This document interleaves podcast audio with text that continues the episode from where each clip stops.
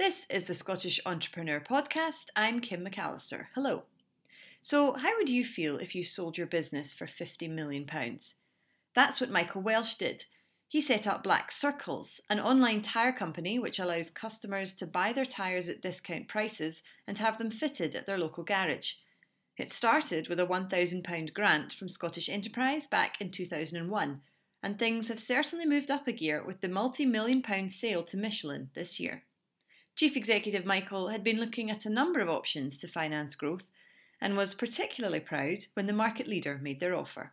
It was quite clear to see that you know you could quite quickly and easily and cost effectively match up our assets and their assets to replicate black circles pretty much anywhere that they had those constituent parts across the world. So it was really exciting, I guess, realization on both parts, and that was fundamentally why I chose to take that route instead of raising money. It's a big number. Well, the money was to take out the shareholders. So, so in terms of the pressure, from a personal point of view, you go from owning a lot of equity in a company to replacing that with a lot of money. And, and, and so from a personal point of view, you kind of got to get your head around that and work out, you know, what does that mean? How does it change things? And, and it doesn't really. It just means you've got to think about what you're going to do, you know, for good going forward.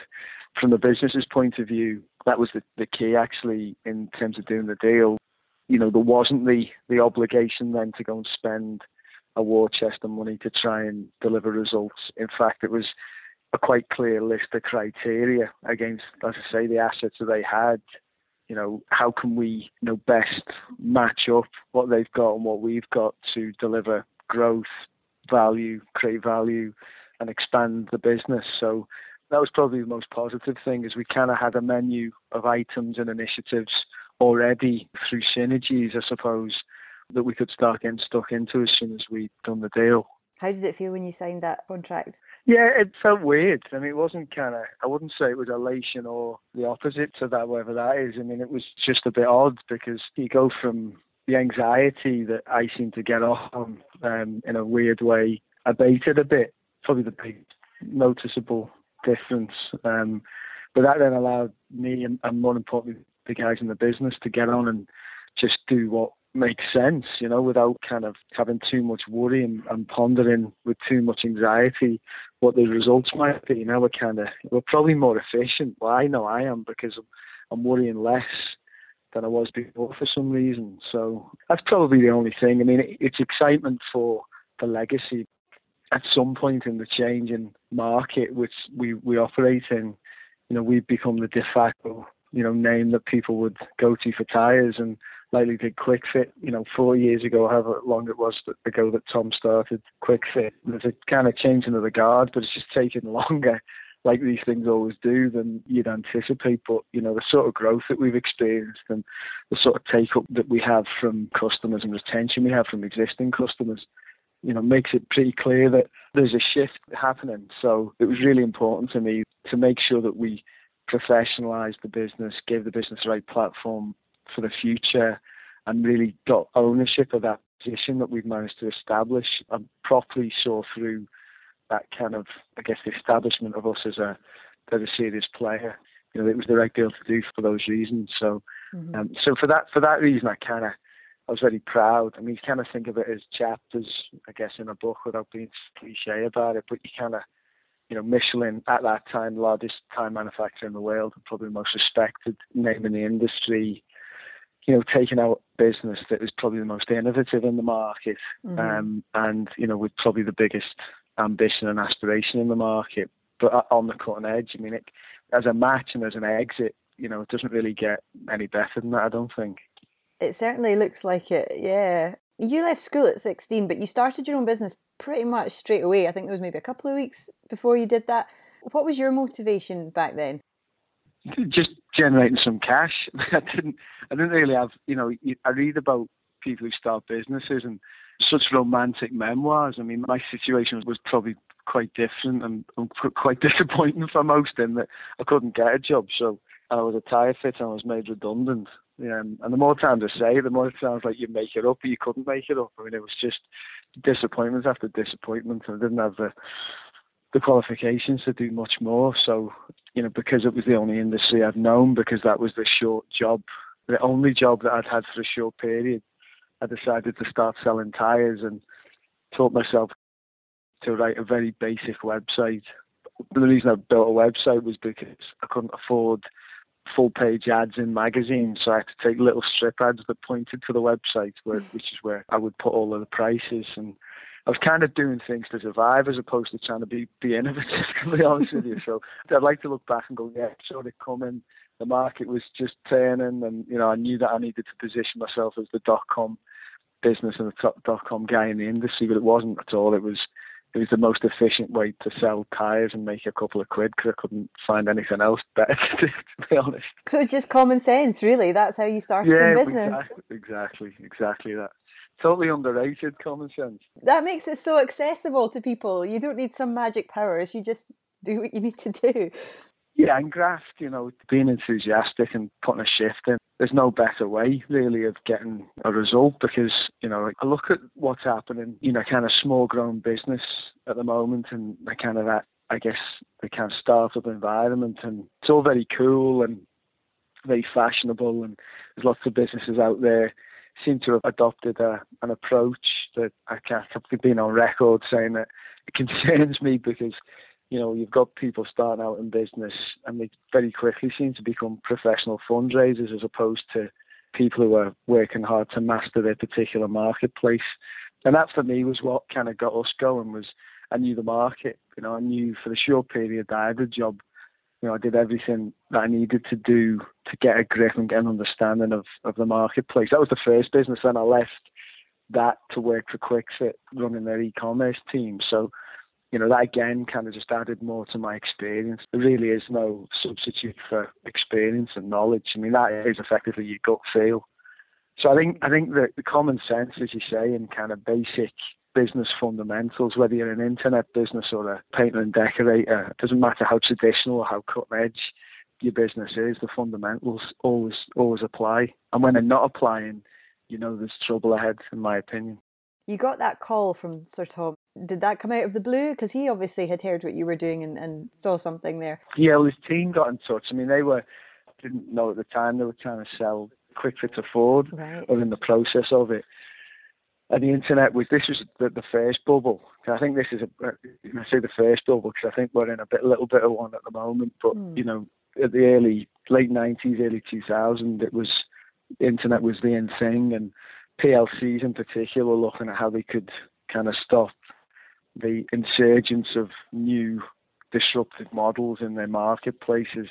Um, and they were all trying to learn very quickly what the magic recipe was. And, you know, I was, I mean, and, and it isn't, it's, the, dis, it's just a distribution uh, way to distribute your product and mm-hmm. efficiently. So but I was at the time doing my thing and I was approached because I was focused on high performance stuff in particular. And they were looking, that's where they wanted to focus their energy. And they tracked me down through one of the ads on the website and asked me if I would come and do what I was doing for myself for them. So it was a shock. But again, kind of just naivety. I wasn't in awe of it by any stretch. I, I told them no, and I felt like I was making really good progress. But all I was making good progress, I was losing money, to be honest. So on, on reflection, it was the right move, and they kind of came back round again and said, come up. And that was when I was introduced to Tom, and he was the most inspiring person I've ever met. And I was lucky enough to because it was kind of a bit of a hobby horse at the time for them. You know, I was lucky enough to get exposure to him, and then when the Ford takeover took place, I was lucky enough to be dragged over to Detroit and work with the dot com team and Ford and quite closely with Forrester Research and people like that. So these were definitely the thought provokers of the time in that particular bubble. So I was learning a lot. Um, but I wasn't popular because I was questioning everything that, that, was that seemed to be the fashion, and you know a lot of it was just some of the nonsense that we're seeing at the moment in terms of doesn't matter if it doesn't make money, let's just throw money at it, which mm-hmm. um, never really makes sense to me. So you kept your feet on the ground despite all of this quite sexy stuff that was going on. You know, working with a a well-known entrepreneur, flying off to the states. You still managed to kind of keep your feet on the ground. Yeah, tires though, isn't it? It's not very sexy. Within probably the least sexy industry going, but being nervous and grounded about the inexperience and having a will to want to learn and get better. You know, if you call that feet on the ground, fine. But I mean, it was definitely a, you know, was just always on receive. There wasn't enough time to think about, you know, how cool it was because at any moment the feeling was that somebody might just find you out and kick you out. So you got to be kind of on sieve and learning and developing all the time because, you know, I've been the way I've been brought up. You know, every every situation like that's a privilege. So just got to make sure you don't screw it up and throw it away. So you must have really enjoyed it then. Yeah, no, it was great, but it was, you know, at the end it was Ford had pretty much taken over in Edinburgh, the head office, and it was very much uh, in that mode of trying to consolidate. I don't think, to be honest, that the whole takeover was as straightforward as they thought it might be. So there's a bit of the, the finance team that kind of were running the, the, whole business pretty much, and I was offered a number of great opportunities in, in the states, and any you know all over the world really at the time with Ford, and I just didn't fancy it. Just didn't didn't really appeal to me um, for various reasons. So I decided to um, start all over again. So I resigned, gave four weeks' notice, and um, got you know my paycheck and started Black Circles. Wow. You turned your back on what I assume was probably quite a well paid role uh, with Ford and then decided you'd just go back to that startup stage. Yeah, yeah, and it, it didn't, you know, it didn't, again, it, you know, the money was never, and it never has been a, a real motivator. It's just, you know, explained to somebody earlier today actually about a particular hobby that I've just, I'm trying to get my head around at the moment. And I struggle to kind of just sit back and go through the motions or just enjoy any, I'm quite competitive and anything that I've been involved in, whether it be my, my work or, you know, anything actually, I want to try and do my best at it. And no, the reality was that at the time, working with Kwik-Fit and Ford, it, I was going through the motions. I felt guilty picking up a paycheck, to be honest, because I didn't really feel like I was contributing. I didn't feel like I was progressing the business or myself. So it was quite an easy decision to make. I never really felt, you know, daunted by it because I, I actually felt lucky to be in that position in the first place. And it wasn't like I felt I needed to hold on to anything, if that makes sense. Mm-hmm. And had you had this idea about black circles before, or did you leave and think, right, what now? Well, the business, the first business that I was running was online tires. It just didn't have garages associated with mm. it. So that was I was 16, and kind of all I knew was where to buy them and how to price them. And then while I was a quick fit, it was pretty obvious that the independent sector was, was massive. I mean, it's 10,000 MOT stations in the UK and it was like 600 Kwik-Fit garages. And I remember Tom saying at the time his biggest competitor, his biggest headache was the independents because you couldn't get a hand on them. Difficult to understand what they were going to do next, and they were so fragmented. I kind of thought if you could make an army out of these guys, if you could align them in some way, you could create something quite powerful. Mm-hmm. So um, that's what I decided. You know, take the principles of the first business, add on a network of independent garages, try and uniform them, leverage their overhead, really low cost model, and see if we could mount a challenge against the um, the big guys. And it seems to have worked pretty well. Yeah, no, it's been okay. It's been good, and we've learned a lot. Again, it, it's one of those situations where you know the business needs to evolve. You know that decision, as we said earlier, with with Michelin was the right decision for the business. It takes us into another another phase in terms of how we run the business. Back back at the beginning, it was you know it was a new strategy every morning because you know you're trying everything until something clicks, and then it's a culmination of all those different mini wins that create your formula, and then you know you adopt a strategy to try and enhance that, and that's when it becomes a bit more consistent, which is, a, I suppose, effectively where we find ourselves today.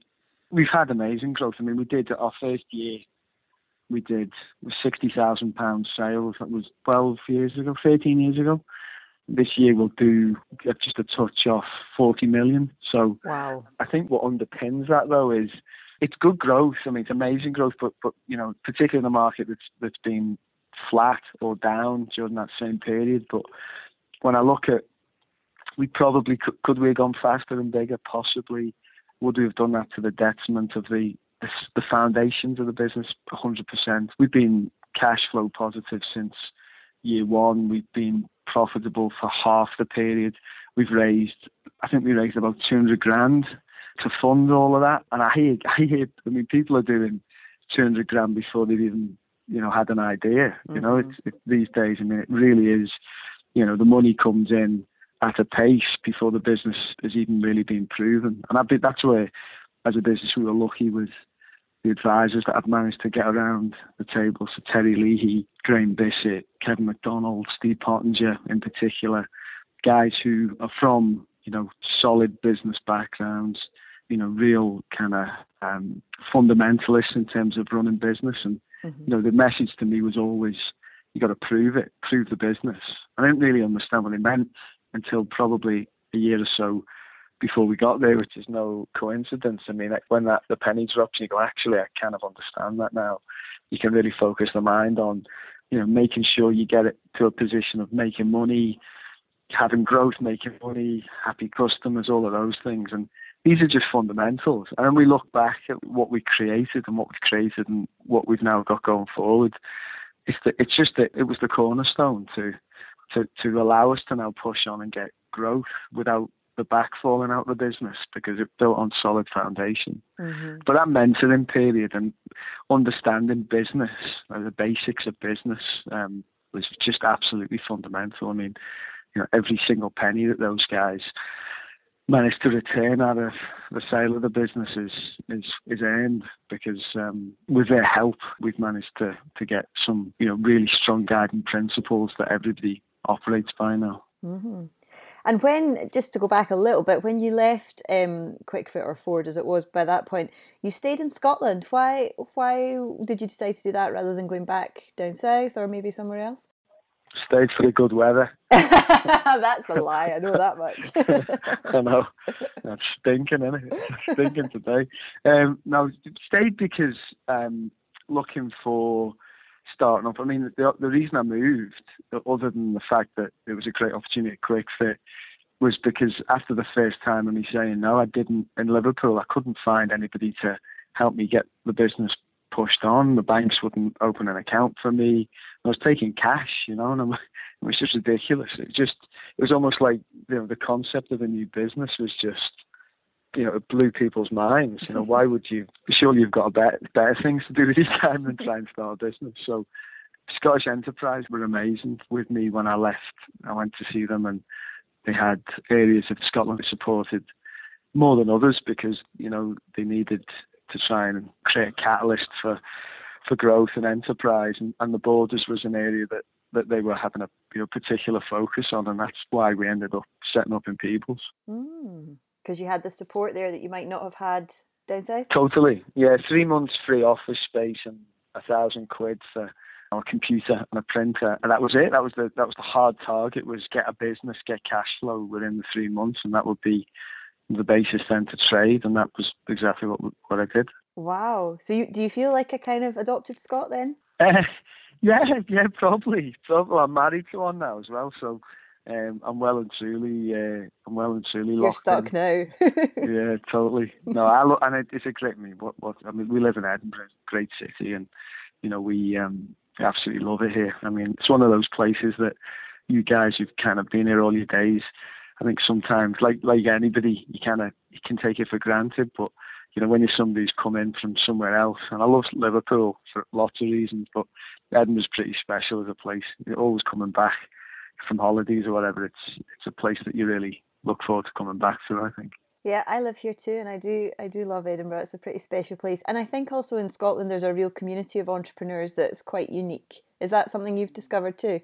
Yeah, there is. There is. I think more so probably more recently it, has been a bit more accessible. I think we've had a period over over the course of me running my business where it was a bit cliquey. I think you know there's a bit of an east and west thing as well, and you know, I think that there are people like Sandy Kennedy at Enterprise Scotland and Chris van der Kuyl who have worked hard in the last few years to try and bring together, you know, business and business leaders for the betterment of overall business development and inspiration, you know, create inspiration for people who, who want to start out. Um, so I know I, I think we've got the ingredients for something really exciting.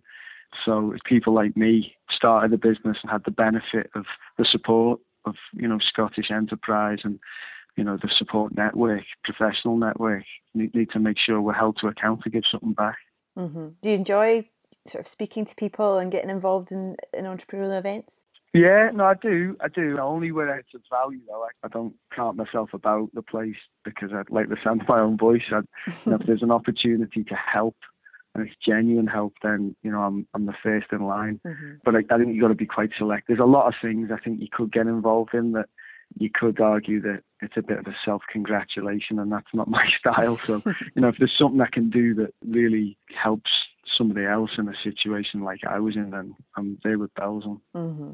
Now you're only 36, is that right? Yeah. Yeah. So you've barely scratched the surface. It seems. What what ambitions do you still have left to fulfil? I think we've got a we've got a job to do here still, and you know we've got a team of guys who. I'm getting to that stage where sometimes I wonder whether, in terms of the formula, you know, we've got most of it in place now, mm-hmm. um, which kind of makes me feel slightly redundant, which is a good thing. I'm keep being told, but you know, equally there's a strategy and there's a there's a big plan to deliver. There's a global ambition, which is exciting. Mm-hmm. You know, we're, we're growing like crazy. I mean, this year's just been off the scale. It's actually been our best year, well, since I can remember, actually, since probably our third or fourth year. So, in a business that's kind of getting biggish and in a market that's flat, it's been astonishing mm-hmm. performance. But that's been the team. I mean, has all been the team. So, you know, that's a really uh, positive thing. But, but you know, otherwise, I'm you know, there's a few investments I'm making in businesses that interest me. That again, I feel I can maybe help. Mm-hmm. You know, maybe take a couple of non-exec positions. But again, it's only only in situations where I think I can I can add some value. And then going forward, who knows? I mean, if I kind of track back and think about particularly the move from own business to quick fit and then off again to do my own business, I think it's probably inevitable I'll be do, doing something else. But you know, the, the, likelihood is I'll be doing that at the same time that I'm still helping our partners at Michelin because mm-hmm. they're very forward thinking and accommodating in that respect. So um, no, it's, the future's future's bright sure. And you must get a real buzz out of the, the kind of startup phase and solving all the problems and creating the strategies. Do you kind of miss that a little bit? Yeah, yeah, but you kind of got to make that happen within the environment, almost mini kind of micro situations of that within the environment, the more mature environment. So mm-hmm. that comes with you know things like international. I mean, that's a really big opportunity, and the learning that we've got of getting this off the ground is going to work really well. You know, we, we will look at it in a more simplistic way than perhaps others might because we've kind of been there and made all the mistakes. So that's great. And like I say, where there's opportunities to get involved in other businesses that early stage, that's exciting too, and privileged that people would entertain my involvement um, and take my uh, take my words on board. And just finally, before we finish, has there been a standout moment for you since you were 16? Probably most, one of the most memorable moments probably was after we'd done the deal, you know, and I kind of didn't know what I felt about it. I didn't, like I say, it wasn't particularly up or down about it because it's business as usual pretty much. But we had a dinner with the shareholder group and some advisors, and that was, you know, what I realised. The chairman made a, a speech, and guys just kind of said a few words like they do, and you kind of realise that the team of people down the table, the shareholders around the table, who backed me when it was an idea, effectively. I mean, we kind of had a year under our belt, but it wasn't, you know, still a lot to lose. They're all pals, you know. They they started. I mean, there's eight of them started as people I'd never met before, business people, and then I added obviously Sir Terry Leahy to that mix and a couple of other guys, and but they're all pals. And that was the kind of moment, you know, if you ever didn't feel emotional about anything, that was probably that because you realise that you know that's you know we may have kind of close the chapter in terms of all of us working together on Black Circles, but the friendships will live on, and you know, it really is a, a lesson to me that when you're assembling a you know your investment or you're bringing together a team of mentors and supporters, you've got to make sure you take the opportunity to bring together the right characters because that can last a lifetime. Inspiring words, and I think you'll agree, Michael Welsh is definitely an entrepreneur to watch. For more interviews and features on Scottish entrepreneurs, please go to scottishentrepreneur.com.